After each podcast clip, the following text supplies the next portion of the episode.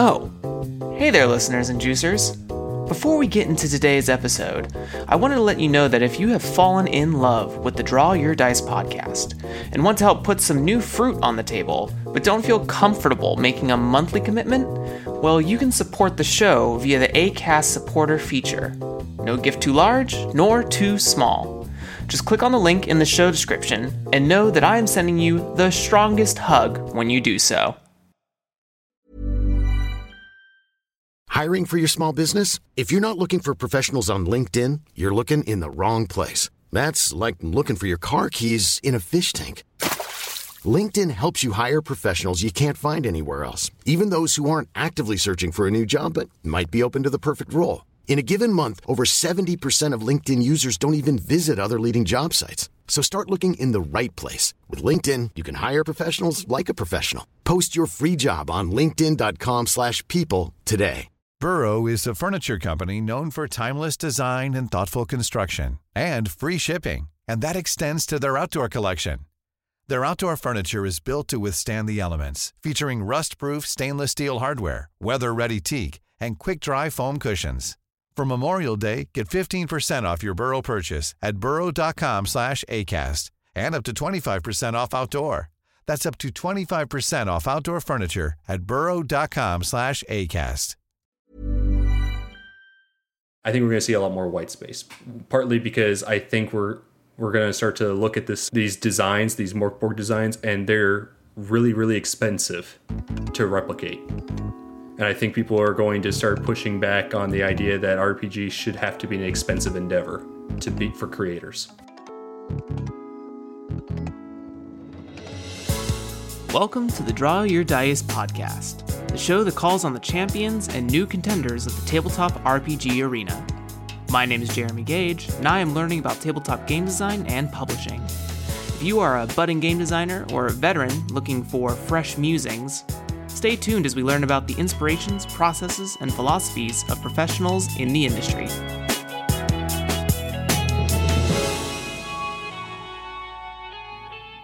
Hello, everyone. Thank you for listening to this episode of the Draw Your Dice podcast. My name is Jeremy Gage. As you heard in the intro from past Jeremy, I am going to redo that intro at some point.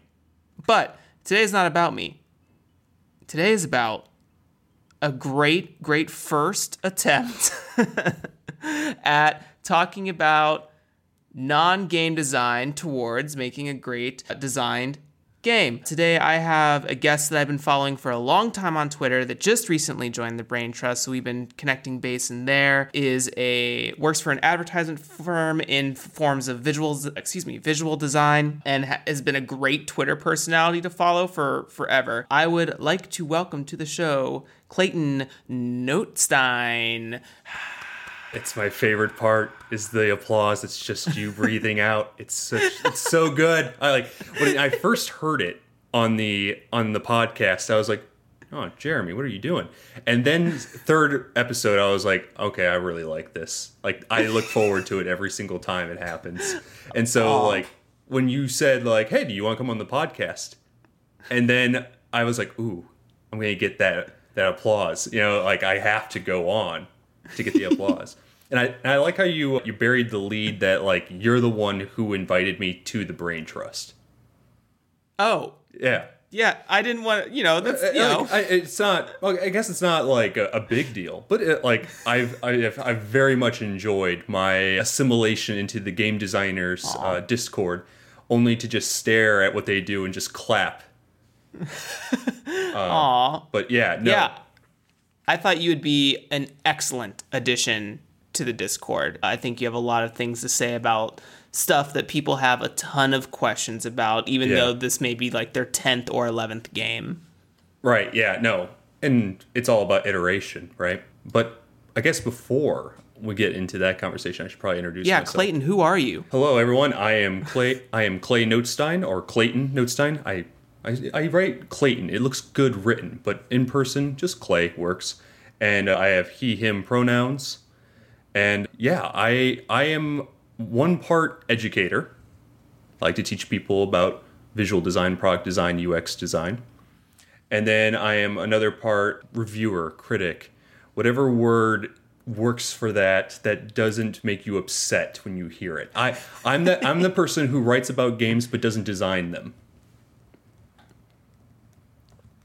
Um, uh, great. I mean, th- listen, if no one else gets anything from this episode, but you're going to get a lot today, I'm really excited. Clayton has provided me an entire list of things that we can talk about because this is my first time, so we're literally doing it live. But if nothing else, add Clayton on Twitter. The link will be in the show notes, and it is a an absolute font of power to to be able to read those and access what Clayton has to say about different designs in, in RPG games. So claps, claps to you. Yeah, I I don't know how to make a tweet that is isn't exactly the amount of characters that you're allowed to make. Like all my tweets are like overly verbose, but some people like them because they're about things that I'm obsessed with. And uh, I think uh, it turns out there are other people who are obsessed with typography, layout, squares, rectangles, and different shades of red. So, which is great, like awesome. I before I started dabbling in game design, it partially having you on here is a, a selfish victory for me because I wanted to I was reading into like learning about HTML and CSS and I was learning about web Right. design layout and Yeah. things like that and that's when I started learning about the grid at least in terms of website design. Yeah. And I don't know, I've always been fascinated by like magazines and websites and Mm-hmm. all that, but I don't like I don't like to code. So No, neither do I. And I actually started with web with with website like layout. That was where I first learned layout. And so I've learned some things incorrectly for print. And but but I'm still and that's and I think here's the important thing too that I want to point out is like at the end of the day, I consider myself more a student of this stuff than like an expert. Like I'm making air quotes here. I'm not an expert. I I but I am obsessed about these things and every time I learn about them, I just re package what I learned into new language. I usually give it new meaning by applying it to RPGs, and then I share it with people online. Mm-hmm, mm-hmm. It's all about that application. I mean, knowledge is only powerful once you use it, right? So Yeah. that's great. I think that's a great way to do it, and it's definitely it definitely inspires me to want to do very similar things. But enough about me. Let's talk about layout. So we have some right. things here. Let's just give let's just start with like the basics. What is what is good layout? What are some good principles or philosophies to like start from? Because I know you've listed some book products. In fact, I recently literally just bought The Making and Breaking the Grid by Timothy Samara and you know, I this is coming from your exploration website, blog blogspot's website. So mm-hmm. I am loving it. What are some basics? What are some basics that people can? What is right. the grid? Yeah. What is layout design? What is visual design, etc. Okay, so layout is exactly what you might imagine it is. The layout is all the words, the pictures, the folios, the elements that make up your game as a physical thing put into one collective piece, whether that's on a page, on a screen, on a website, what have you.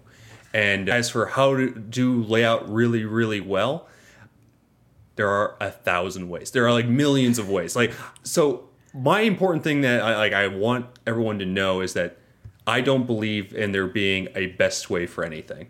But I do believe that there are ways of doing things really really well by that that have been proven by other people. So it's a it's a matter of finding what works for you and then using that to make your vision with the thing that's in your head come out into the real world and best uh, represent what's in your head.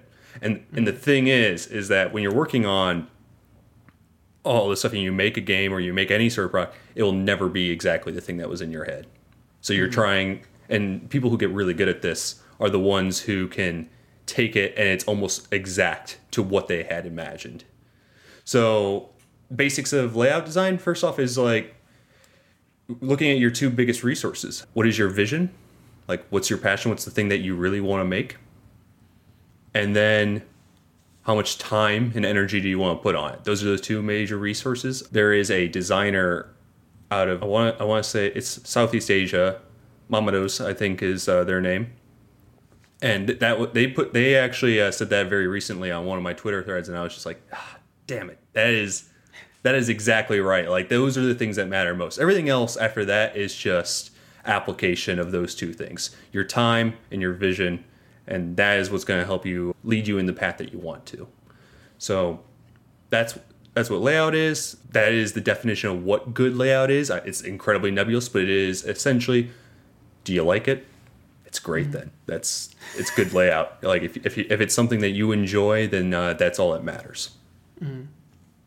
Yeah, I like this the notion of sort of this common clarity, right? You were saying that there's no like true best way to do no any of yeah. these particular subjects, but with many different industries, not just visual design, but game design and you know, I come from a restaurant background. There are best practices that have Yep. shown to hold common clarity amongst a large amount of people, right? It's about getting people on the same page to understand something, and there have certainly been proven ways of getting the most common clarity from the offset. Yeah, yeah. No, the best practices, yes. Best best way to do anything, or the the only way to do anything, no. That path lies madness. Do not do not listen to the person who says that because that, that is scary. But yeah, So, Clayton, Clay, may call you Clay? yeah, absolutely.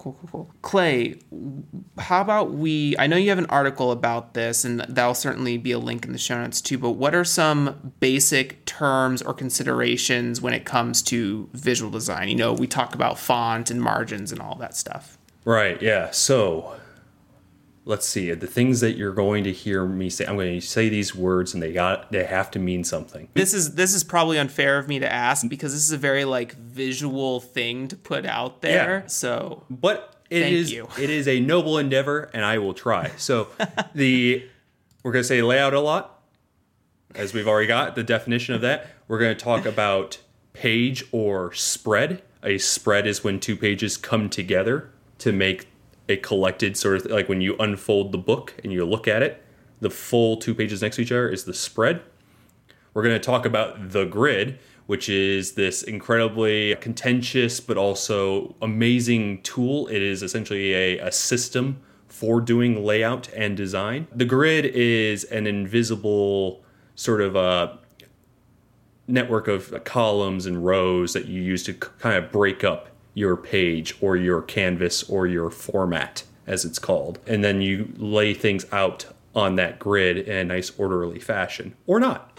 You get to do you could do whatever you want. It's called breaking the grid which we may talk about later as well. And then so that's probably all the layout stuff i'm going to say. And then if i say anything that is i haven't defined yet you keep me honest and i will try my my best and then the other side is typography. Typography is sort of the study of how words, letters, glyphs look. That includes everything from fonts, which is like the individual manifestations of like things like say Times New Roman, Helvetica, Comic Sans. Uh, don't, don't use it, but it's a thing that exists unless you want to. Again, there are there are actual genuine imp- implications or applications of Comic Sans, and then yeah, and then after that we can get into like further detail. But there's all sorts of words that you don't need to know, and you can learn them as you come al- as you go along. But and I and I'm sure I'm going to drop one or two of them in this in this uh, conversation. I, I'm excited. So then, you know, we have what it is, but Clay, why do we do it? Why does it matter? Why does good layout design matter? A couple of reasons. The first one is, as I said before, like the thing you have in your head is currently a convoluted mass of thoughts just uh, firing neurons, and that does not look good on a page. And you, and more importantly, layout. What what layout does that what makes it really cool is that it takes really complex things and makes them really accessible to other people. If somebody were to just like read off the menu to you at say like a restaurant, that would not be nearly as valuable as just being given a slip of paper with them broken into sections of like dessert, dinner, entree, every so on. And so so fundamentally layout, good layout is layout that conveys the message, the game, the rules, helps people learn the game and use the game's uh, sort of base manuscript, the book, in an effective way so that they don't have to worry about it. Like at the end of the day, really good layout, and this is getting into opinion territory, but really good layout gets out of the way. You forget that you're looking at layout.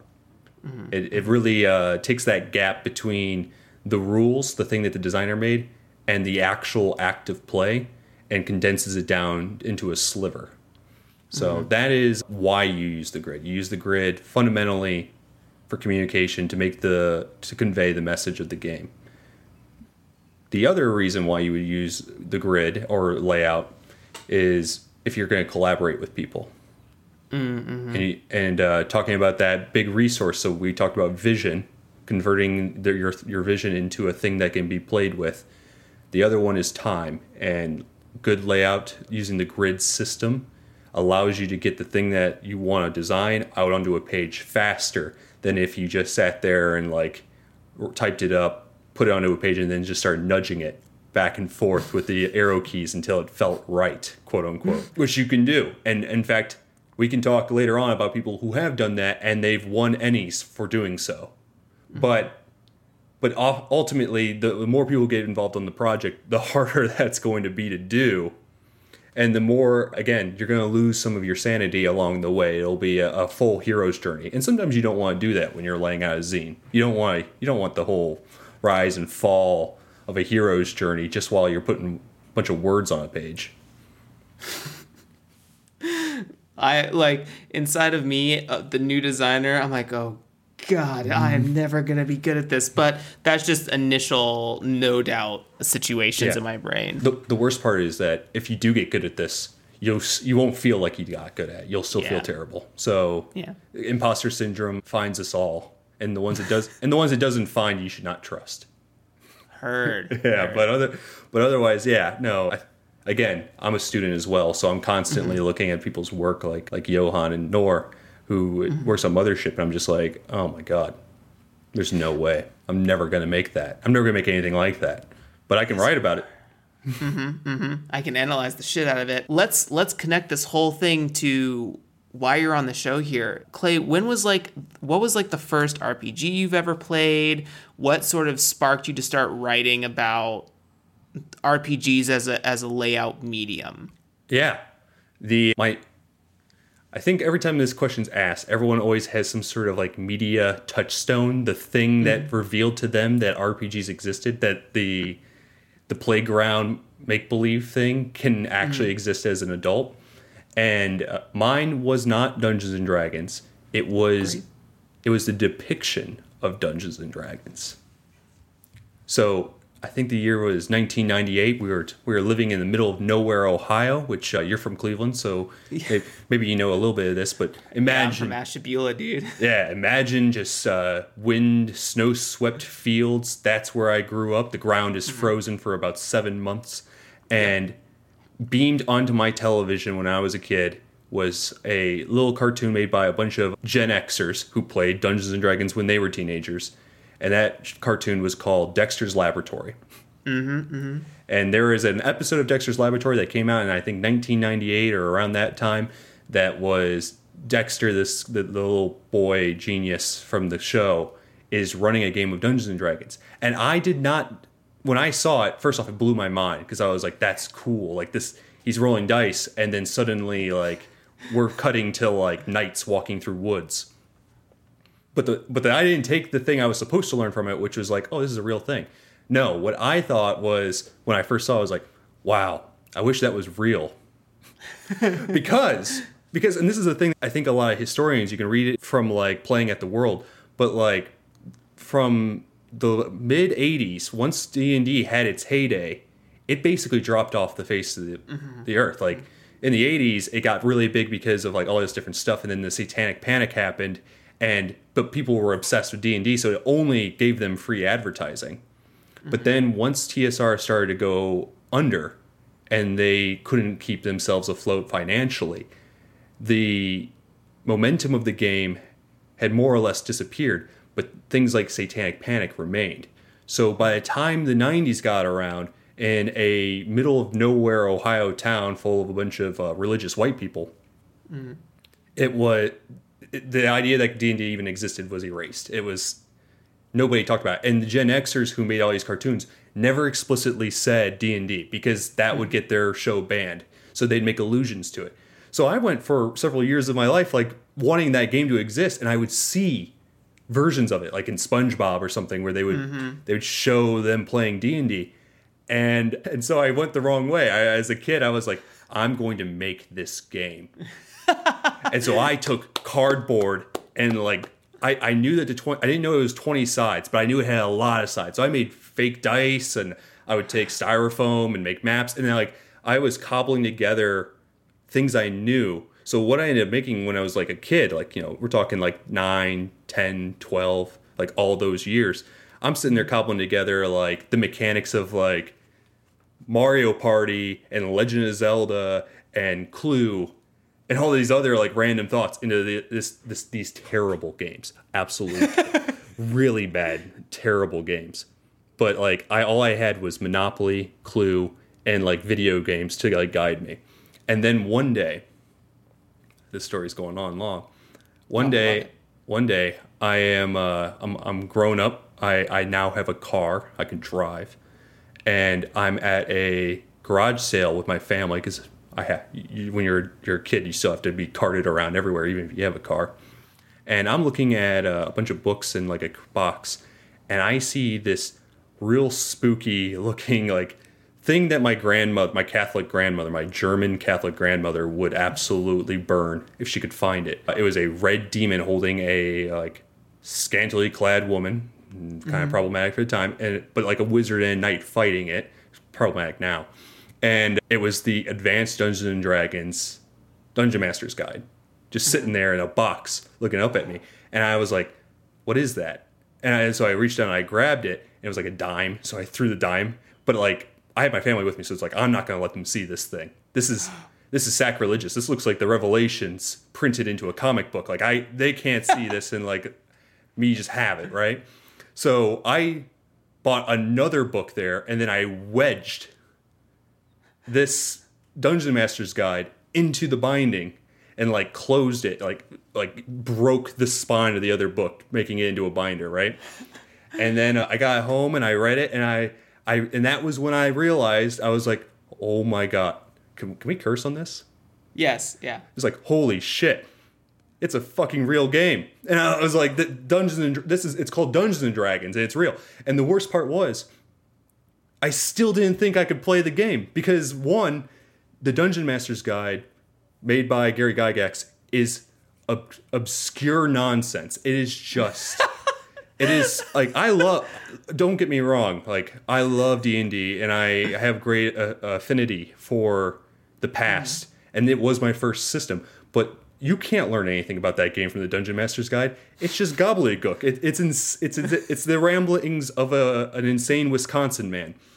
And so and so I'm sitting here thinking to myself that Dean that, I missed the boat, that the the thing I wanted to play happened, went extinct, and that it never existed after that. And it actually took a couple more years in, in high school before I saw D and D 3E staring back at me at a, like a a bookstore that's now long since gone bankrupt. But that was my first introduction to RPGs, and then so my first experience with D and D was like straight up like imagining that if it were re- if it were real, and then you know trying to redesign it from scratch, like reverse engineer it. And like, t- let me tell you something. When I got the Dungeon Master's Guide for the se- for that advanced D and D, that only threw gas on a very dangerous flame of trying to figure out how to make D and D a thing. Because like again, it's gobbledygook. There's no way that uh, you could make a sensible game out of the rules that are there. Even Gygax did not play the game he designed. You know, like that's mm-hmm, mm-hmm. so yeah. It was just like looking at that thing. It was it was wild. And yeah, I mean, after a while, like, and then once I got the D and D books, like. I for third edition, I held on to them. I couldn't find anyone to play with because I'm living in rural no, nowhere, mm-hmm. Ohio but I wanted to play them. I had an adventure like already written up. I had character sheets already made. I just and I and I kept it in my car, in the trunk of my car, just in case I'd run across somebody. And then one day, a couple of my like extended friends of friends were like, "Wouldn't it be funny if we did something really nerdy this tonight?" And I was like, "Yeah, like if we played Dungeons and Dragons." obviously. Like I'm like Yeah. throwing something. I'm Yeah, like, Dungeons and Dragons, everyone. yeah, we, we could we could totally play Dungeons and Dragons if if if that's a thing. you know, nervous laughter. And they were like, "Yeah, that'd be cool." And then I was like, "One second. And then I gave up, up my cover. I, I pulled these books out, and like it was clear that like I I was no I was just as wild and obsessed as as ever. You know, like there's no secret to it. But they they fell in love with it, and then I I've been playing RPGs and ever since. I've, I've played this. I I went to college and got involved in a really nerdy fraternity that wasn't really a fraternity.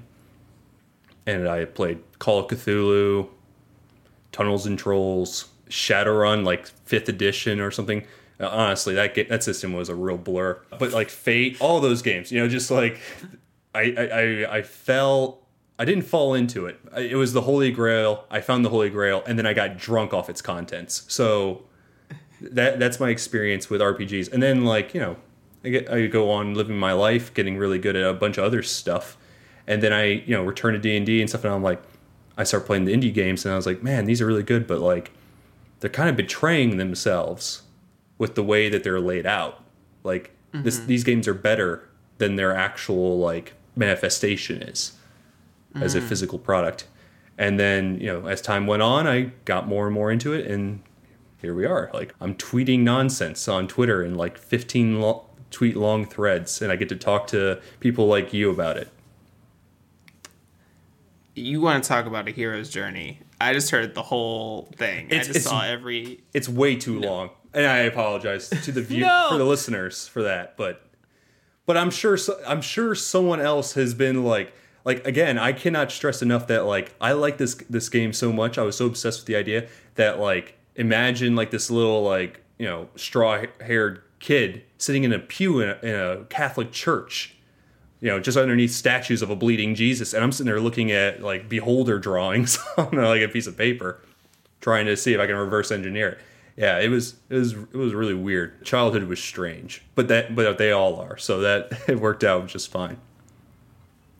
Fucking amazing. Yeah. Clay, just amazing. I love it. It it might be I can't believe like just for it to be the imagination of the game is the fruition that drove you to play RPGs. Like you for you you invented RPGs. What that's what you really did. You know what I mean? Well, yeah. When I was a little kid, I was like thinking like I I made this terrible thing. And it's still terrible.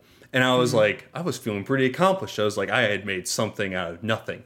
And and then of course then I see the game like I finally have seen the real games and I'm just like, oh wow, this is cool. Like this is this is a lifetime hobby. This is gonna be and I think that's one of the cool things about, you know, the industry and the hobby that we're in is like I don't I can I can grow really old and still become an elf or like, you know, Yeah. d- you know tell these stories like uh, I- i've been looking at a lot more games from like the brain trust and it's like and and which only expands sort of the the viewfinder to even more stuff because now it's like oh it, it doesn't have to be just about elf games and the dragon game which is different than chris's best selling the dragon game Yes. uh, yes. but Christmas uh, set everyone. Christmas yeah. set. Yeah, Christmas set. The dragon game. That's that's what I mean now when I say the dragon game. But yeah, no, there's just so many different options out there. So many different kinds of stories you can play and it's all really incredible. Wow. Thank you for taking me on that journey. Thank you for taking all of us on that journey. Well, I'm sh- I'm sure it's similar to a lot of other journeys. So maybe maybe it's just uh, looking in a mirror for a bit.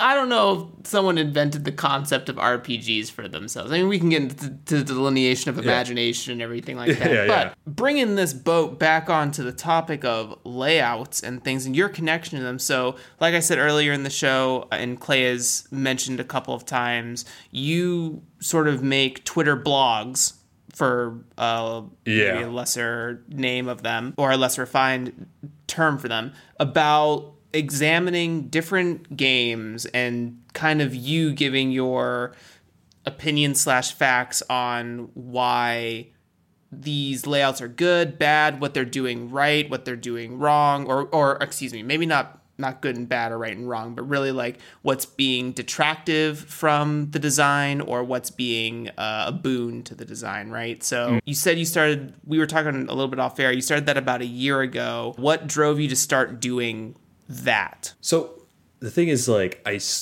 I, I originally did the thing that writers are supposed to do, which is write in blogs. Excuse me one second. But you have an amazing blog.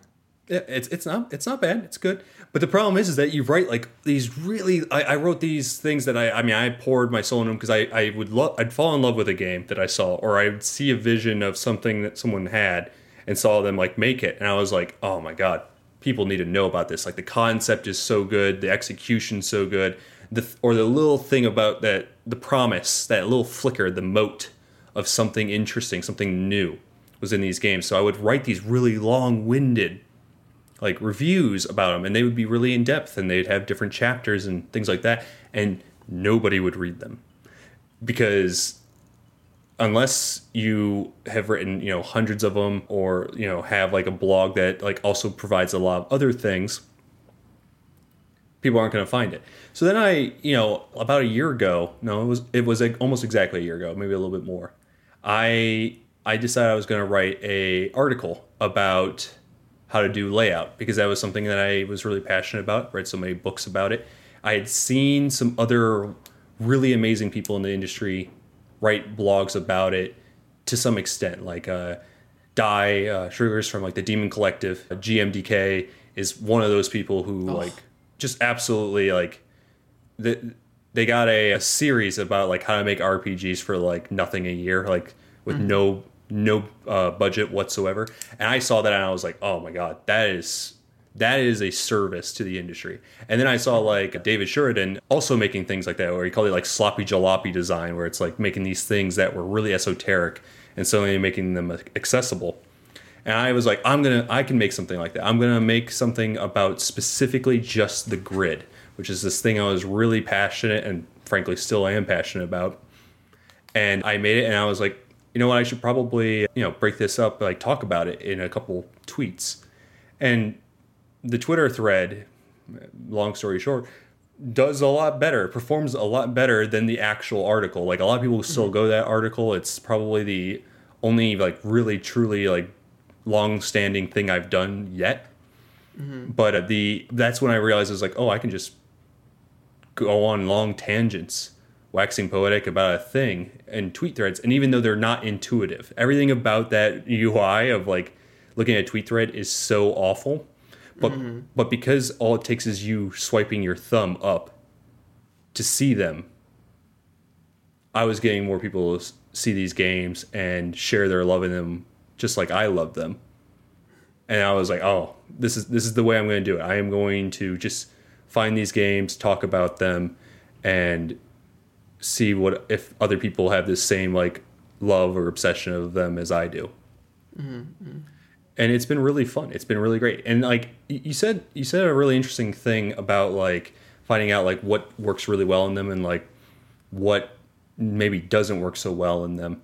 And I think mm-hmm. the the this is like getting into like a larger conversation about being a critic in this space of tabletop RPGs. Mm-hmm. Like the first thing is that uh, it's a lot easier to be a critic of RPGs if you're not making them, which is like a privilege. That is a point of privilege and like strength that I a position that I can work within because I don't have any ambitions currently of making an RPG, so I don't have to be. Uh, I feel a little bit more emboldened to say, speak my mind and be really honest about a thing. The second thing though is like we're at the end of the day we're all a bunch of small people just trying to make our thing and like be happy and stuff like that. And so i have this really like i never want to punch down on a thing. Like Yeah. there's Yeah. it's just first off there are thousands of games out there hundreds being made possibly a month all the time that there's no reason to do that when i could just be lifting up something else that's already out there. Just ignore the thing go on and uh, do the other thing. The only games that I punch down on, ironically enough, is D and D a little bit, and it's never about the writing or the designers, the people. Like first off, it's everything I do is never about the people. It's always about the thing that they make, mm-hmm, The the object that uh, they made, and uh, I usually grade it on does it do the thing that they say it does? Does it is it the has it been executed to the vision that I think they had? Does it reach the peak of its potential? Right, like mm-hmm, mm-hmm. that's what I normally do. But sometimes I get kind of mean, or at least a little bit more critical, less fuzzy, so to mm-hmm. speak, when I talk about D and D products, because oftentimes I'm not real. The thing that upsets me about D and D products is not the designers who are all really talented writers and passionate people, just like any other part of this industry.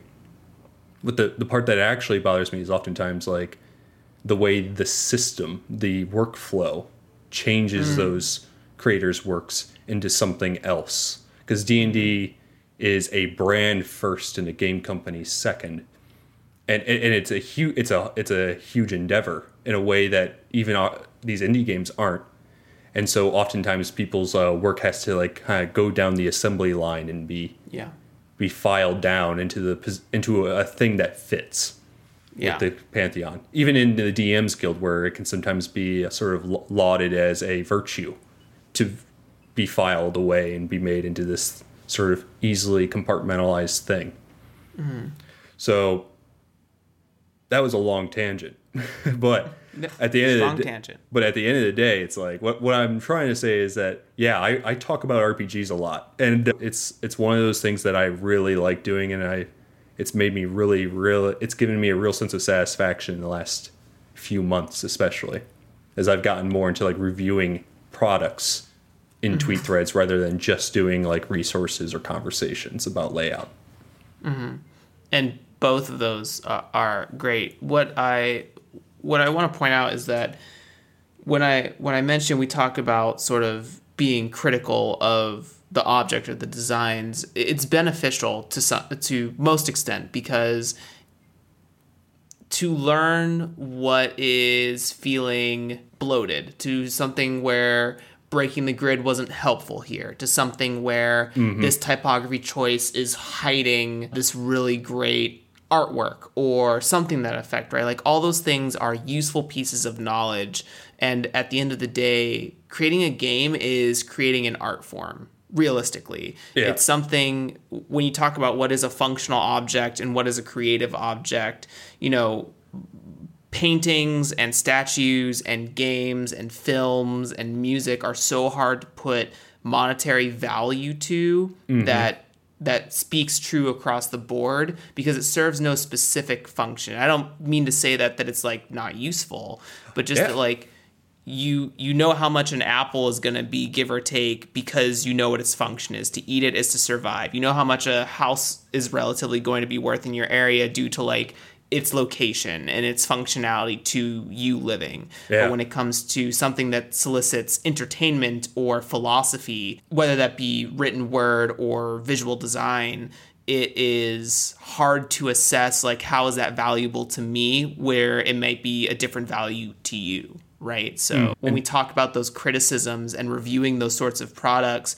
i think one I, I love how you sort of attacked talking about like that it's a privilege to be an outside source that hasn't really delved into game design in like right. a in a in an expertise sort of way so you have sort of this unbent lens but also it's it's from a consumer perspective when sometimes we as designers can just make something that is that we're really passionate about that we think is great but then we put it out there and sort of get disheartened about how the consumer takes it. And I think what I'm ultimately trying to point to with this long roundabout is oh, that, no.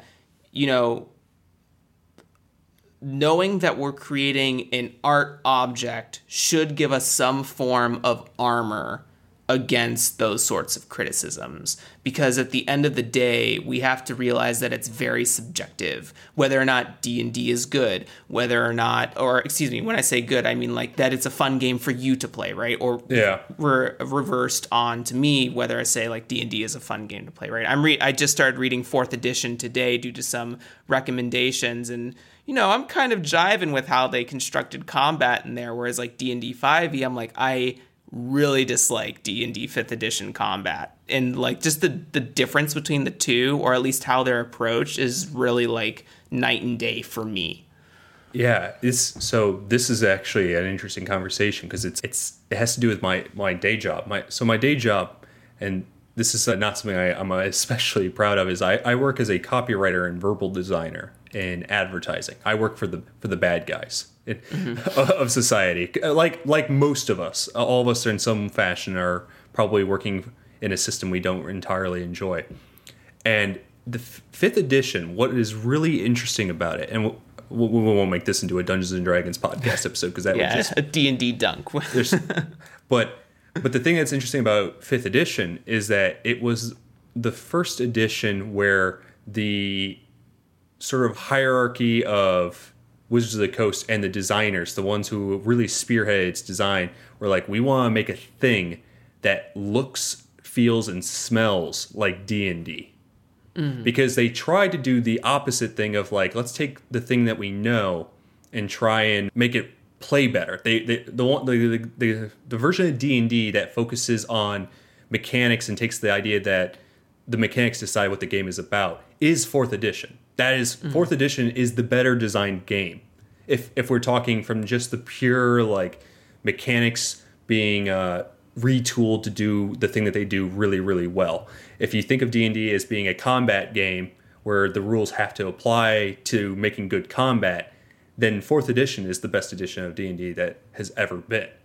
But if you but if you think of D and D as something else, and this is the thing that's really interesting about D and D and why it gets back to my day job, is that D and D is a game, but it's also a a brand, a cult, a, a play culture, and a concept mm-hmm. that people have an ex, a relationship to, and those two, weirdly enough, are not the same thing. They're not congruent to each other. Like a lot of people look at D and D like, oh yeah, D and D is about you know playing really fun and exciting characters and going on fat, big, massive sort of Lord of the Rings style adventures, which it does D and D does do that.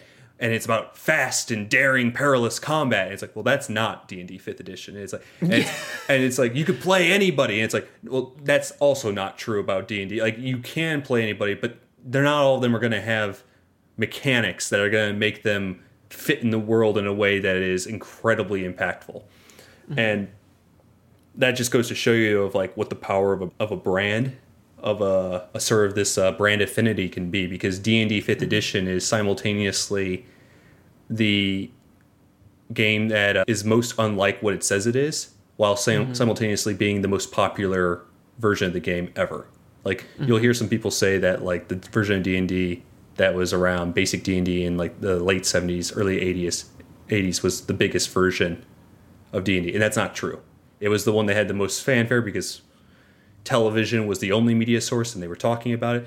But d&d 5th edition now as we have come to realize looking at the news and stuff wizards of the coast is the money maker for hasbro. Hasbro is a dungeons and dragons magic the gathering company who makes mr potato head. Like that that is that is who they Yeah. are. Or the potato head family i should say so it's Yeah. just like it's just wild. But yeah no uh, so you've been reading uh, fourth edition. That's cool. It's good. The my favorite bit about fourth edition is two things. One of them is about design like visual mm-hmm. design and the mm-hmm. second one is about design intent. The first one visual design is that i don't think there has ever been a more dynamic illustration like art, des- art design art direction since fourth edition Fourth edition employed a thing called the dutch angle a lot which is this dutch angles in filmography uh, Dutch angles in filmography are this filming where like this it, they're filmed at like crazy slants and at weird perspectives and angles to kind of give like a sort of like energy to this the page. So you look at things like in uh, fourth edition, and it's always like a shot over the shoulder of like a guy who's currently like punching into someone else in a bar fight, or it's like a shot from like the feet looking at an angle up through like this crazy huge scale of like a castle with all these that fifth edition has some of that but it is it's more of a fixed camera. Mm-hmm. you know? So like and i think that design that art that art direction of fourth edition though i don't like the sort of uh manifestation of some of the visual like character design the framing is amazing. It is so cool. It's so full of energy. It's so high flung action and adventure, which is what D and D is supposed to be about. Mm-hmm. And then the second one is uh, D and D uh, Fourth Edition. Was the one that was like we're really gonna try and teach dungeon masters how to run this game. Our dungeon mm-hmm. our dungeon master guide is not going to be a descendant of Gary Gygax. Give them tables design. Mm-hmm. Which I'm not saying tables aren't good. The OSR has clearly proven that like you can make amazing tables but that's not what d&d is making right they're making something a little bit more uh, germane or pragmatic than you know these entries where every single thing in the table will completely change the campaign if it if you roll the number mm-hmm. yeah fourth edition is the first one that had like this is how you run a game here's the different ways you could run a game this is the kinds of players theoretically archetypal players that you could have and i mm-hmm. and i always thought that that was really really cool. Really, like that was the thing that I think we, I think most of us have always wanted from Dungeons and Dragons.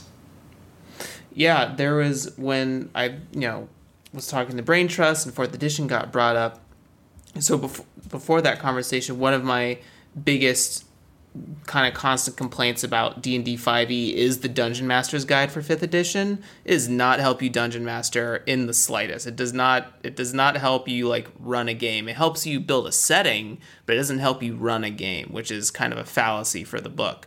But a lot of people were and there are many in the brain trust who feel similarly about D&D as sort of how they feel about the game, but a lot of them like admitted or conceded to the fact that fourth edition, the dungeon, the second Dungeon Master's Guide was really good. Like it, it had a lot of helpful advice for dungeon masters and provided a lot of tools for running the game. Yeah, and so it's been a really interesting read and learning about the the Dutch angle, like the art direction terms, because my other sort of internal hobbies. I, I watch a YouTube channel called Studio Binder a ton, and they're recently doing a series about film shots.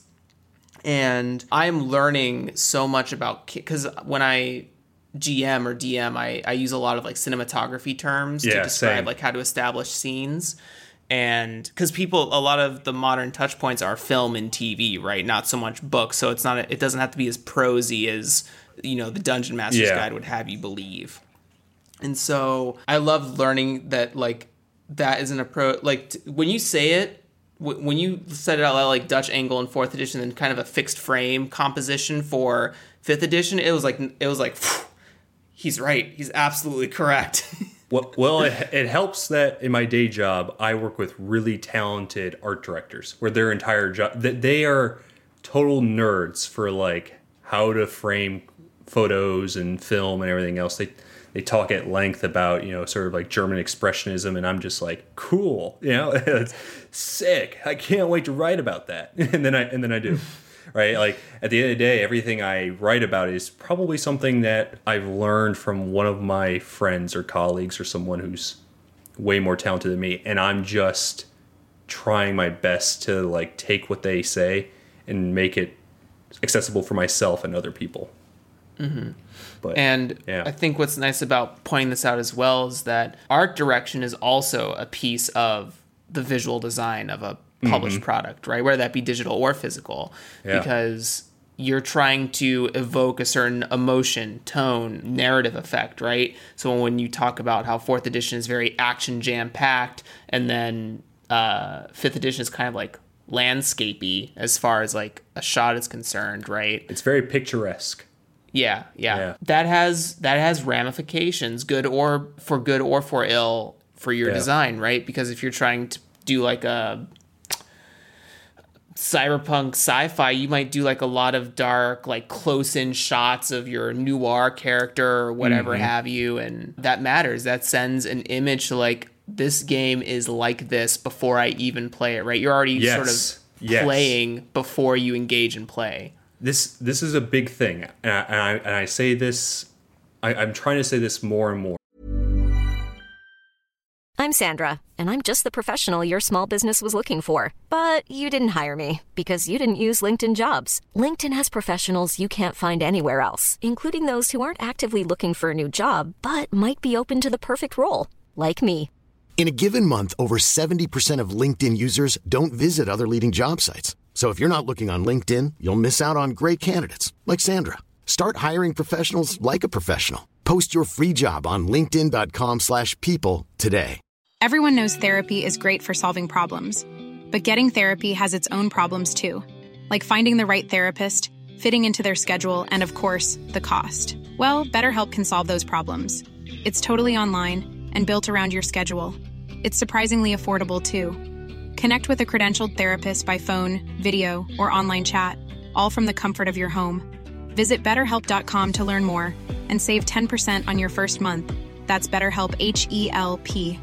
Hi, I'm Daniel, founder of Pretty Litter. Did you know cats tend to hide symptoms of sickness and pain? I learned this the hard way after losing my cat, Gingy. So I created Pretty Litter, a health monitoring litter that helps detect early signs of illness by changing colors, saving you money and potentially your cat's life. Pretty Litter is veterinarian developed, and it's the easiest way to keep tabs on your fur baby's health right at home. Go to prettylitter.com and use code ACAST for 20% off your first order and a free cat toy. Terms and conditions apply. See site for details. Burrow's furniture is built for the way you live. From ensuring easy assembly and disassembly to honoring highly requested new colors for their award-winning seating, they always have their customers in mind. Their modular seating is made out of durable materials to last and grow with you. And with Burrow, you always get fast, free shipping. Get up to 60% off during Burrow's Memorial Day sale at burrow.com slash ACAST. That's burrow.com slash ACAST. burrow.com slash ACAST. Visual design is game design. Mm-hmm. Layout is game design. Art direction is game design. Design. Typography is game design. All these things are d- game design because they impact the way people perceive and digest and then manifest the game. So yeah, like I, I'm curious how much of like, for instance, like fourth edition and how people perceived it was and how they played it was impacted just by the art alone.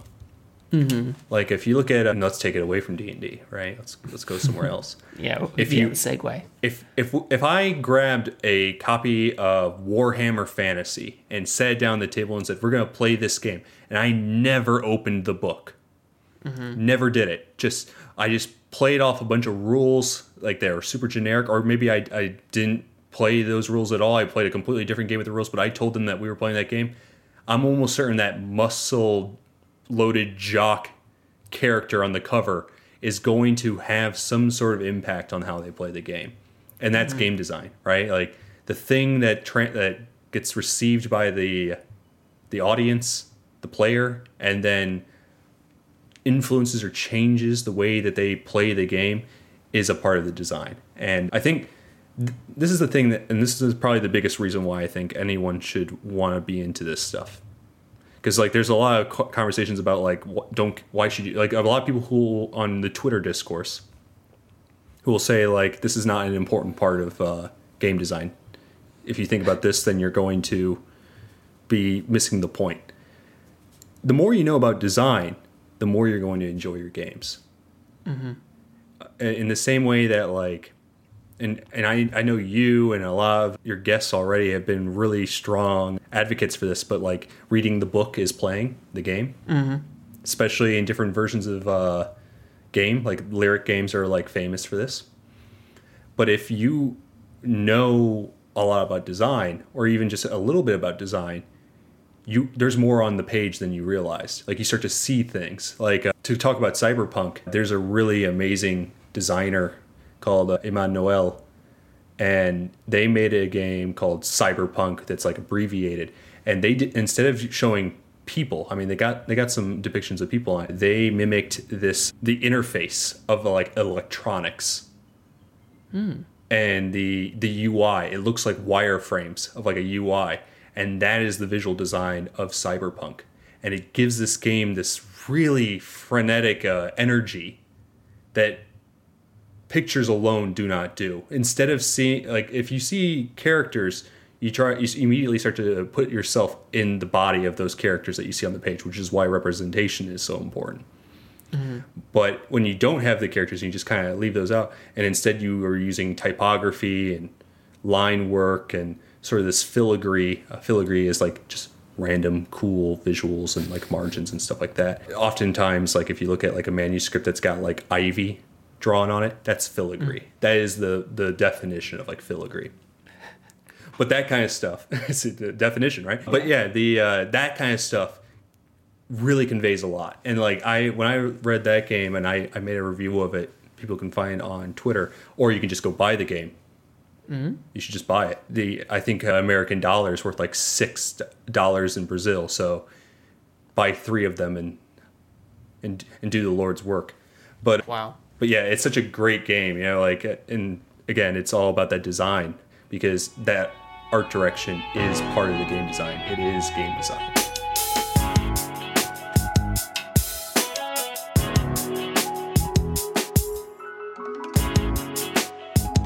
trends is always really an important topic for both the present and the future of game design, Clay. And so, what are A, some trends that you're seeing in game design, or sort of maybe even like global trends for like magazines or commercials or, or commercials? I don't know where that came from. Yeah. Magazines or games or even other like websites where are some trends that you're seeing that have been really powerful in the current era and then what are maybe some trends that you want to maybe speak into the air or into the ether that yeah. you would like to see I, more me manifest something right yeah okay yeah. so anyone who has even listened to like 30 minutes of your podcast or has even looked at the into the abyss that is twitter they probably have already noticed that one of the biggest trends about RPGs has been usability and like maximum maximum sort of like the opposite of minimalism, maximalism. We'll call it maximalism. That okay. those have been point here. those have been the ultimate, you know, sort of trends that have arisen and taken over gaming and become like the predominant thing. That isn't just say that there aren't other stuff out there because there's there's so many things and so, like, mm-hmm. a trend does not mean that it's the only thing that's happening. But I think in the last five or so years, with personalities like the Questing Beast talking about OSR and like use and like usability at the table, has really pushed a sort of has really put the thumb on the scale about what a lot of people are into now, because mm-hmm. because you know he's he's just he's really shown off like some of these RPGs and given them like an entire a huge following just by talking about. But then the and the game that I think about the most that I think has had a huge impact and the person who has irreversibly changed RPGs I think for the better is uh, Sean McCoy of Tuesday Knight Games who made Mothership. I'm sure many people will know about Mothership. It's not the first game to fill the page from margin to margin with all these modules of data and like tools and everything else. Every page has got about four pages worth of stuff on a single page. Mm-hmm. And the craziest thing, and we're going to go back to the thing is like that I said at the top of this, but it's like you know how you know how you said like is there a, the right way to do it, or is there a reason to use the grid? Mm-hmm. Th- that was a question, right? Mm-hmm. Uh, uh, so I I advocate for the grid but I know for a fact that Mothership was not made with the grid, and it's mm. the, and it's the best layout of that year that came out, and it remains one of the best layouts. All of its uh, products that have come after it have been in the top like ten things made that year every single time they've come out, and. Mm. That is purely because Sean McCoy is a mad person who has devoted all their blood, sweat, and tears into moving these things just perfectly so, so that they fit on the page. Now, I know the new edition of Mothership is going to start using the grid a little bit more, just because the sheer scale, again, going back to it, the, the grid is scalable. It, it, it makes mm-hmm. things easier. And as they get more Tuesday Knight Games, as they get more collaborators, bigger projects with bigger print runs, and everything else, they, they're going to want to use some tools. And so I think they're going to end up using more of the grid. But anyway, point being, going back to trends, maximalized layouts with tons of stuff on it so that there's not a wasted uh, bit of space that isn't filled with something has been the biggest thing that's gone up. to this point, uh, we've started seeing the breaking of the grid, and probably the most famous thing we, that's out right now, Mother or not Mothership, Mörk Borg, which is a really interesting thing because I'm, if you look at Mörk Borg and you want to replicate its style, you might think that you you can pull it off, but and and the answer is you probably can to a passable degree but that that is one of the hardest projects to create. Like Mörk Borg is pulling off so many subtle design tricks and like there's a real sense of like conception of how the page should be designed like there's there's a like a lot of weird rules about game design and like or sorry visual design that we can get into like the golden ratio which is like this thing from like da vinci days. And it's all I love it. it's all incredibly esoteric magic you Yeah. know that's just like locked away in like vaults. But but like but the the uh the, the the Stockholm Kartell and all the things that they make are using those things heavily. And it, and like these designers are making products for like major cor- corporations and companies and like institutions and they have these really great sort of like educations and they're leveraging it hard in these products. And so like i see Mörk Borg things and i'm just like wow that is good. And then i'll see like a third party thing i'll be like that's good but it's it's not quite there because it because this is like this is not an easy design. This is a mm-hmm. it, it is a lot of style but it's style deployed in a way that is very sophisticated so I think right now we are currently riding the the the trend wave of seeing a lot more Mörk Borg stuff of hmm. sort of these every layout is really sort of rich in visuals and the grid feels as though it's being broken quite a bit. Breaking the grid, by the way, another definition here is when you got all those squares, those invisible little lines on the page, and you don't make them necessarily fit into squares anymore. You start to break out, you break the rules, but you but you knowingly do so. So that's the big trend that I'm seeing is like the max we're, we're coming off of it, but the the maximalization of the page, this emphasis on sort of like usability. I think things like lyrical games are a, the counterculture to those things. While, you know, some other games like traditional games kind of go off on their own thing where they don't change. Traditional. Yeah, one traditional. One could say traditional. I, I- don't necessarily like that that name eh, because it's first off because I, I usually teach people who've never played an RPG how to play RPGs for fun. Like I think watching someone who doesn't even know what D and D is try and play D and D is mm-hmm. fascinating. It is an amazing experience that I recommend everyone. Partly because if you if you're teaching RPGs like that to people, you get to have the best thing in the world, which is the moment when you see on their faces that they realize they can do anything.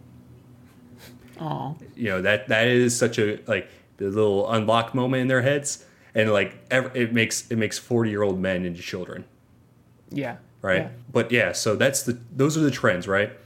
Here's what I, what I think is going to come along the way. We're going to see a lot more white space. We're going to see a return to white space, which definition again, white space is the is the part of the page where it doesn't have anything on it. It maybe it has a texture, but there's no there's no picture, there's no type, there's no words. Some words and types sometimes are called copy, mm-hmm. but there's nothing on and that white space sort of creates a sort of shape to the the content that's on the page that can be you know sort of appealing to look at i think we're going to see a lot more white space partly because i think we're we're going to start to look at this these designs these Mörk Borg designs and they're really really expensive to replicate and I think people are going to start pushing back on the idea that RPGs should have to be an expensive endeavor to be for creators. Also, I think people, some people are just exhausted by it. I, I love white space, so I'm excited to see it come back. Uh, white space is also really good for accessibility. It, it's not just because screen readers can't see any of that art anyway, but also because some people, you know, they whether they have they're on the spectrum like myself or have other sort of neurodivergent, you know, lived experiences, having a lot of art can sometimes be too much. It can be sensory overload. So I think we're going to see some more white space. And then I think, and this one's completely out of left field, I think we're just going to see a bunch of like really cute, like illustrations for like like we're talking like lots of big products with like cute illustrations and lots of uh return to sort of like drop caps with like lots of ivy and like illuminated manuscript stuff. And i honestly i couldn't tell you jeremy why why i think that but i i just the thing is is like we've been in this like space where we're either looking at like like this sort of uh, sterilized or like really crisp and shiny fantasy. Or we're looking at games that aren't set in that setting at all. But I think we're going to start seeing like a lot more like Redwall like art, like uh, like Wa- like Wander Home, or we're going to see uh, more like ornate Gothic stuff, like Baroque things. Or I think we're going to see white the return of white space to the forefront, and I think we're also going to see a lot of stuff that's like looking back at like illuminated manuscripts from like old abbey monks and stuff and that mm. that's just going to show up in a bunch of games soon. That that is my guess. I do not know. I I am hoping that to some extent because I, I I first off I just love those things. But another a more scientific way to do this to assume what might come is to look at what the world of design is doing currently outside of gaming and making this sort of a base assumption that gaming might start to recycle some of that t- like pull it into the gaming world. And if we look at that then i think we're going to see a lot of a lot of minimalism. I think we're going to see a lot of like flat graphic design like big like chunky sort of like vector sort of images. Uh, vector images are the opposite of paint strokes. It's like made with like computers and like math and it's it's the style of like tech right is like flat vector graphics but uh, I think we're going to see a lot of like real bright popping stuff too, probably of some kind, some sort of intense sort of minimalism going on. Partly because it's always it's always good if you're going to be on the horse race game of betting what is going to come next. Whatever is the opposite of what's happening now is going to happen. you know, like so. If we if we started doing like big like blocky colors with like very little texture, and you know sort of these flat images that'd be the exact opposite of Mörk Borg. So it's probably a good bet to put some stock in that and assume that that might happen. it's uh that's that's good noise for me because one i am uh, a big fan of minimalistic design first off that's like something that i just resonate with for whatever reason like i don't like a lot of stuff in my house and i don't like a lot of stuff that i'm looking at at one time i want direct information Yeah. and for two things that, that I kind of want to bring up in this conversation is that one, me and Spencer Campbell are talking about kind of live tabletop RPGs. And what we mean by that is taking from the MMORPG video game space and creating Dungeons and mm. Dragons also sort of does this, but creating a space where you have a core set of rules and then every so often you take a new expansion and you just kind of redo those core rules and you never and we're talking about like never going to print with this stuff Oh, yeah, it it's like a- lives Yeah, it's it's a living document. It's like errata, like and that's Yeah. the core product. It's just the errata. Yeah, Yeah, exactly. that's cool. And, and like you would do patch updates and hot fixes, like you get constant iteration feedback and then decide like, okay, Mm-hmm. we're getting a lot of people that don't like the Ranger. So let's, you know, let's spend this next month kind of trying to figure out a patch a patch fix for that or whatever and try to see if we can find a happy middle ground for us and for them. And so part of that discussion is, and why I bring it here, is that thinking about how to design specifically for tablets, for phones, for Yeah. websites, right? Because you have to kind of create a digital ecosystem for that sort of stuff. And for me, like this would be like 2019 slash 2020 web design trends that I follow, but a lot of it is like clean, maybe like dual colored spaces. Yeah. At least for my information, like I like that stuff. I vibe with it, and so you know, for me, it's it's good to hear that someone else is like. Yeah, there's a good because I agree with you. We've been seeing a lot like Adam Adam Vass makes amazing, amazingly designed products, and Yeah. both Necronautilus and Aether Operatives are I think fit within that maximalization as you put Yeah. it sort of frame design, right? Maybe not using every inch of the page, but the the splashes and spreads for everything is just uh, eye candy, Yeah. essentially. Well, you know what I mean? Adam Vass is this uh, really talented illustrator and graphic designer, and so you just look at the work and you're like, oh, they're just flexing. It's nothing but flexing. Just all this, like I think I, I, I, I- wrote some notes on Babes in the Wood, which everyone should buy when it comes out because it's it's over the garden wall, the RPG.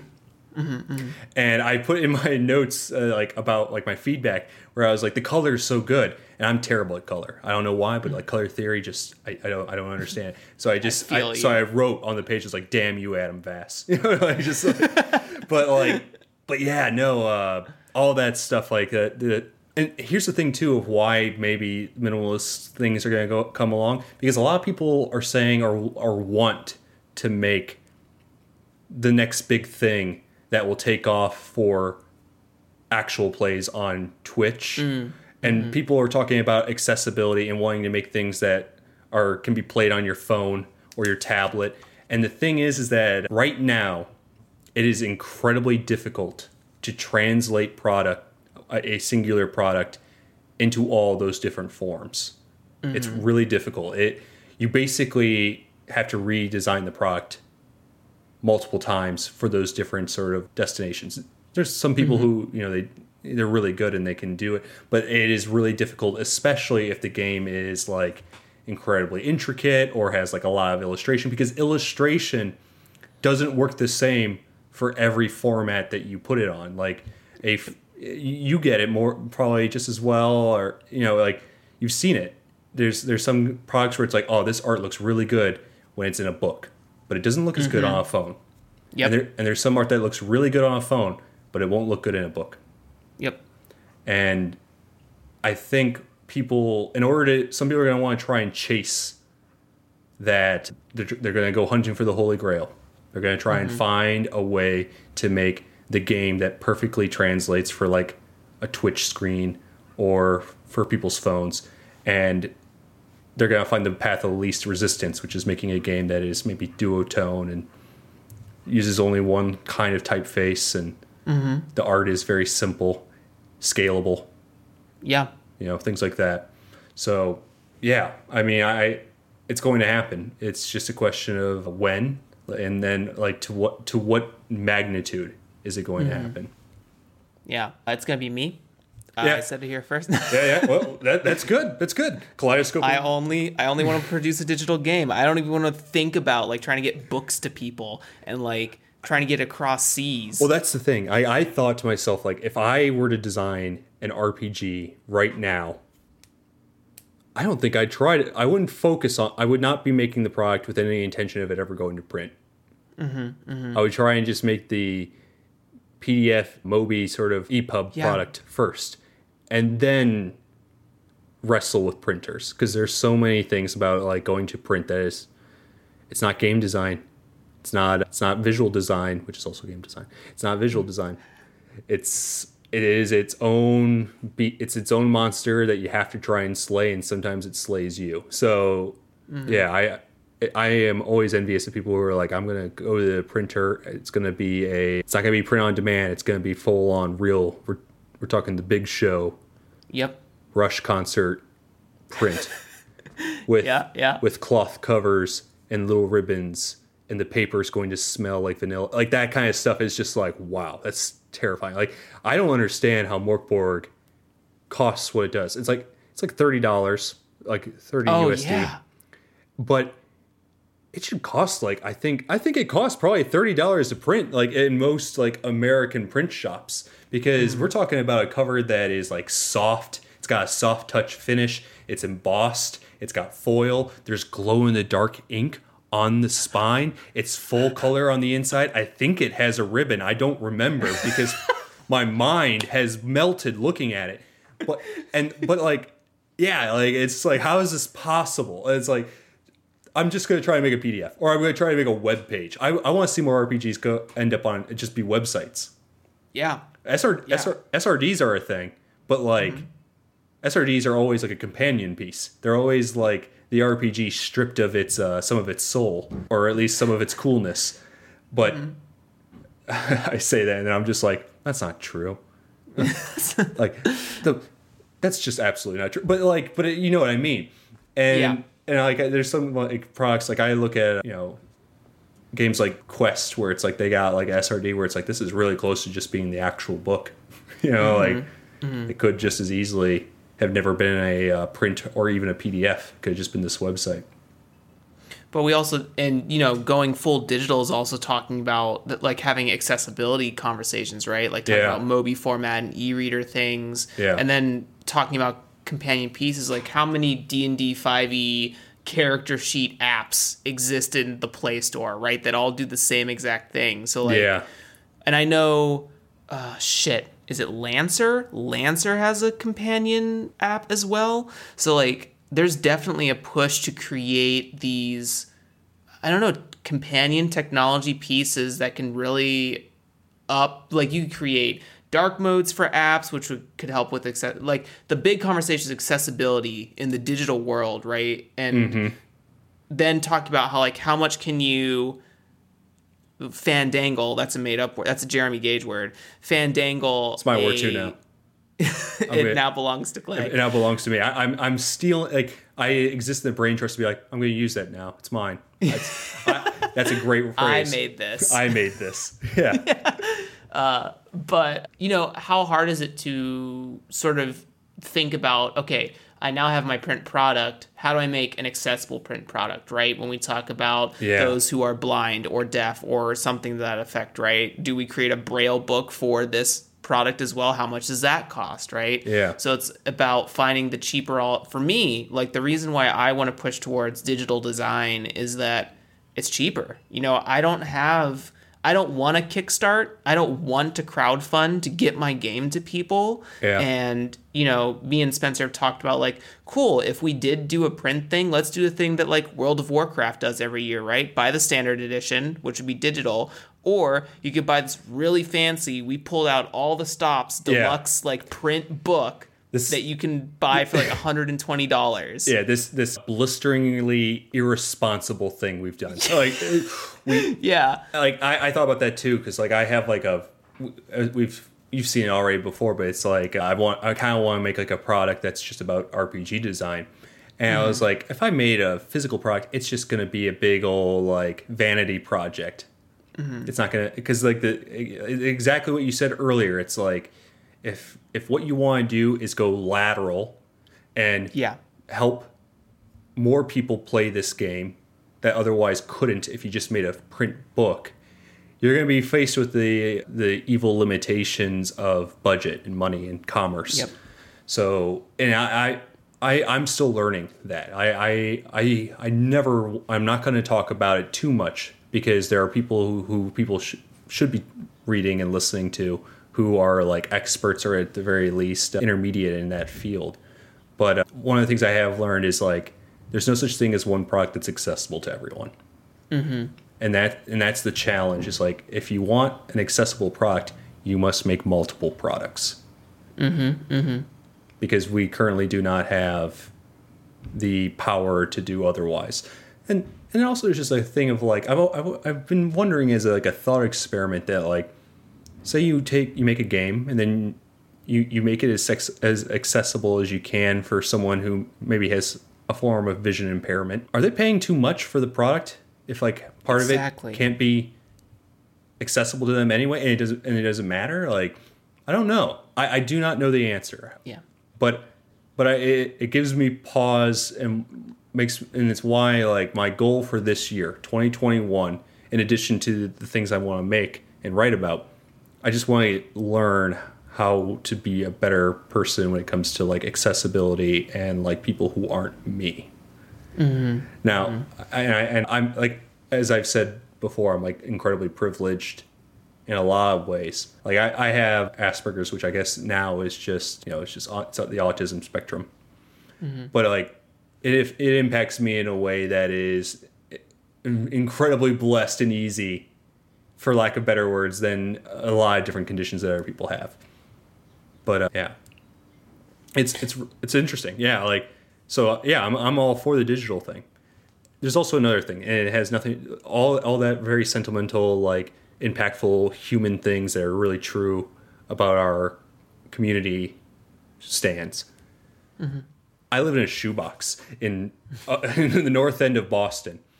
And so I, I I just straight up can't buy physical print products because if I do, I'm deciding that I must sleep with them in my bed because there's no more space. My bookshelves are full. So like if you see me back one of your projects on Kickstarter and I do back the physical product, that means I love what I'm seeing because I, Awesome. I, I'm choosing to I'm choosing to have that thing like stuffed under the mattress and give me back problems. Like but and and that's that's a whole nother conversation, right? Like there are people who don't want to buy print products because of the impact it has on like the environment or Yep. the the thing that the fact that like maybe they they intend like me to like read it and then they'll never play it because they just Yeah. they just can't and like i'm trying to be a better person and just in the sense of like i should probably have this all existing in the on a server somewhere it probably shouldn't mm-hmm. all be sitting on my bookshelf Yeah, and you know, I think part of that people you know, this is speaking kind of sweepingly generally, but you know, there are people who feel like, oh, a, a print book won't disappear in the cloud. Like if the internet Yeah. evaporates and wherever it's from goes away, I lose all my stuff. Well, you know, God forbid anyone experience anything like this, but you know, a fire could happen. Someone could steal your book, Yeah. right? Like your your book also isn't permanent. Yeah. And then you would still have to get it again, right? And there's nothing to say that like that book given a decade is actually still also going to be around in a physical format, right? So 100 books could go out and 100 books can be destroyed over 10 years. You know what I mean? They deteriorate all the same. So, you Yeah. know, and it's it's also one of those things where it's like yeah a print product like you know exists theoretically forever but like doesn't exist forever for everyone like mm-hmm. like how many people actually own a copy of like the original like you know hero quest you know like mm-hmm. who cares if it if it exists forever if it's only under glass in a museum because that's like one mm-hmm. of the 20 copies that still exists like yeah. I I guess the to be less flippant, it's like it's not it's less of like who cares. It's more like I don't think you should care too hard about it. Like Yeah. I think I think you should really be okay. Feel you should feel perfectly okay and emboldened to make a product that is only going to be digital. Yeah, maybe it won't last like 200 years, but like most things don't last 200 years. Mm-hmm, mm-hmm. Including myself. Yeah. Although if I, Well- you know, if we figure out cloning, Well, I, I, yeah, well, it won't be you. It'll just be a, another manifestation of you. But we're gonna, that's Blade Runner stuff. yeah, we'll we'll talk about that another time. yeah, that'll be the Uh, that'll be the other podcast. Clay's podcast. Well, I think for the last bit here before we wrap up for Yeah. this particular episode, what are a some this this is kind of your version of the TLDR tip section of everything. What would be a aside from Mörk Borg and Mothership, maybe three RPGs that you think would be excellent case studies for people to sort of analyze? And then what are some some books that can help with the fundamental or excuse me maybe not even books but resources that could help with the fundamentals of picking up you know terms and techniques for visual design specifically to the print space Sure. Okay. So, because that's the current as yeah, as far as RPGs are concerned, you can get Mothership for free right now. It's available for free. Go check it out. See if you like it. If you don't like it, that's okay. You, you- you're developing your tastes by doing so. But I think Mothership's a really cool game to check out. I think another game, and we could talk at length about it, but Old School Essentials, which takes all that gobbledygook I said at the beginning about uh, about Gygax, it takes it, it takes that and makes it look, appear as though it was deliberate. It, it is a it is the single biggest feat of uh, layout in our industry, and that's mm. that's my opinion. Those two games are good. I think you could probably check out anything by like people in the brain trust. Like you see because i think what you're going to see is you're going to see some really good craft from someone like adam vass. And you'll also see things that where it's like hey you don't have to go crazy all out with some of the stuff to make a game that's really good right? Like it could be like a mm-hmm. google doc. And that's a good layout I, I, I, I stand by the opinion that you can make a really good game with Google Docs. I, I want to run a game jam that's just Google Docs and then like pay people for having done so. Like that's like that's that's like my goal. But yeah, so So check out something made by someone at the Brain Trust. Uh, you can you can pick up any one of the like science fair bundles or something like that, and and get like a whole swath of them. Then check out Old School Essentials. Check out Mothership, and I think you're gonna get a really good vibe of all that, for, of like what you could do with games just from that. Then going into things that you can use to learn how to be a game designer in the form of visual design. Check out Making and Breaking the Grid by Timothy Samara. It's uh, basics on layout. It's talking about the grid system, which is a religion at this point. I think I think you'll you can you might very well really enjoy it if you're going to do like say like if you want to learn more about words and typeface. Then I think Thinking with Type by Ellen Lupton is probably the most accessible book you can get. There are other ones that are really intense, but that's like the big one. And then finally, I, I want to say there the best way to be a great game designer or a great visual designer is to read things that have nothing to do with it. N- no visual design, no RPG mm-hmm. design, all that. I think uh, type in laws of UX on Google and you'll find out all sorts of weird scientific articles laid out and really interesting about like what it means to like interact with an object. And it's mm-hmm. science and it's math. I love UX design. it's I love it psychology. so much. It's so cool. Check that out. Listen to the podcast 99 99% Invisible where you where they talk mm-hmm. about like a thing that's out in the world and then they go way too deep into what that thing is about and you're going to find out that the world contains multitudes, which again is the whole point of like learning design is being able once you learn design, you look at an RPG book and you're like look at all this here. There's so much here. The world contains multitudes. Design just teaches you to appreciate it more. And then finally, and I'm gonna I'm gonna hold up a book so that the audience can't see it. but uh, but it's for you. It's for you.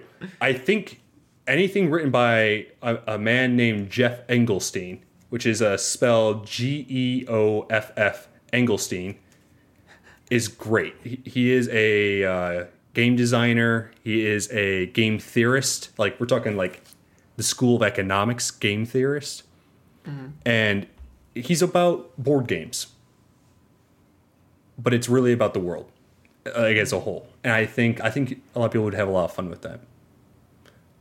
Oh God, I gotta say one more book. My, I'm so sorry. Hit me. No, go ahead. Uh, The design, the design of everyday things is also a really good book. It's by an author named Norman. Oh God, it doesn't matter. You'll find it. The design of everyday. Yeah, I'll go things. Amazon it and then I'll put it in the show notes. There's a, there's about thir- there's about thirty pages just on doors in that book, and it i- it'll tell you everything you need to know about making up a, an RPG. That's that people are going to just glom onto. So, so yeah, I th- those are all my things. And and I guess the last thing I should say is you should check out my my Twitter and my blog. Yes. Go on theexplorersco.com. That's T H E E. It'll look like it says the because the no spaces, you know, because it's a website. But you, you'll find that I review. I've reviewed a couple things. One of my best friends, who also lives in Cleveland, probably nearby nearby to Jeremy, writes reviews on there. And yeah, you're gonna find all sorts of cool stuff there too. But Amazing. And where specifically, you know, as, as sort of a segue into this, where specifically can people find you on Twitter or anything, you know, your social media things if they want to touch base with you? What's your what's your ats? Just follow me on Twitter. That's the main one right now. That's at Clay Notestine, C L A Y N O T E S T I N E. And then uh, if you type in that same name onto like RPG.net or RPG Geek, or if you go on like the Gauntlet forums, I sometimes post in there as well.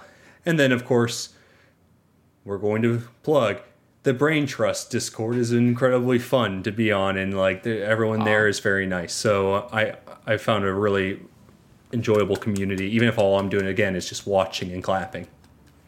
That's all I do. Yeah, yeah, say, ha- half the time. What's up? Yeah, yeah, yeah. yeah. Amazing. Clay, it has been an absolute pleasure having you on, both selfishly and for the folks listening, because I think this is really important stuff. It's really nice to have these resources. Do your homework. We've given you the starting point. If you haven't been doing this already, There's no reason not to now. Nothing is stopping you. Just just do it. Just do it if you want. If if it's fun. If it's not fun, Yes. don't do it. You know. It, but yeah, I think I think uh, you- you'll really enjoy it. And thank you for having me on. Like again, I, like when you were like, "Hey, you want to come on?" I was like, "I don't design games, man. Like, you should pick someone." Someone important, but I but I really appreciate it. It's been it was a real pleasure. I've been excited about this all week, so it's cool. All right. Well, before my heart bursts, my name has been Jeremy Gage. I this has been the Draw Your Dice podcast. Thank you for listening along. I have learned a lot. I certainly hope you have as well. And we will see you next time. Say bye to the people, Clay. Bye bye. I mean, bye.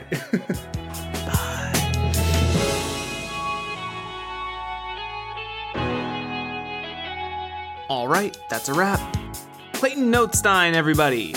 I have been learning from him for over 365 days, and it has always been something new. Clayton, I thank you for your inspiration. All the games we talked about today, along with all the links to get in touch with Clayton, will be down below in the show notes for your access. If you liked the show and found it helpful, send a tip my way by following the link tree in the show notes to my Ko-fi or Venmo profiles. Or, if you are unable to provide monetary support, you can provide support at no cost by sharing this with someone you thought of while listening to this episode and leaving a review. Both of these methods greatly impact the success of this show and lets me know that what I'm doing is beneficial to designers out there. If you want to be part of the conversation or hang out with the alumni from the show like Clayton, you can also join the DYD House Discord server. Thanks for listening, and I will catch you next time.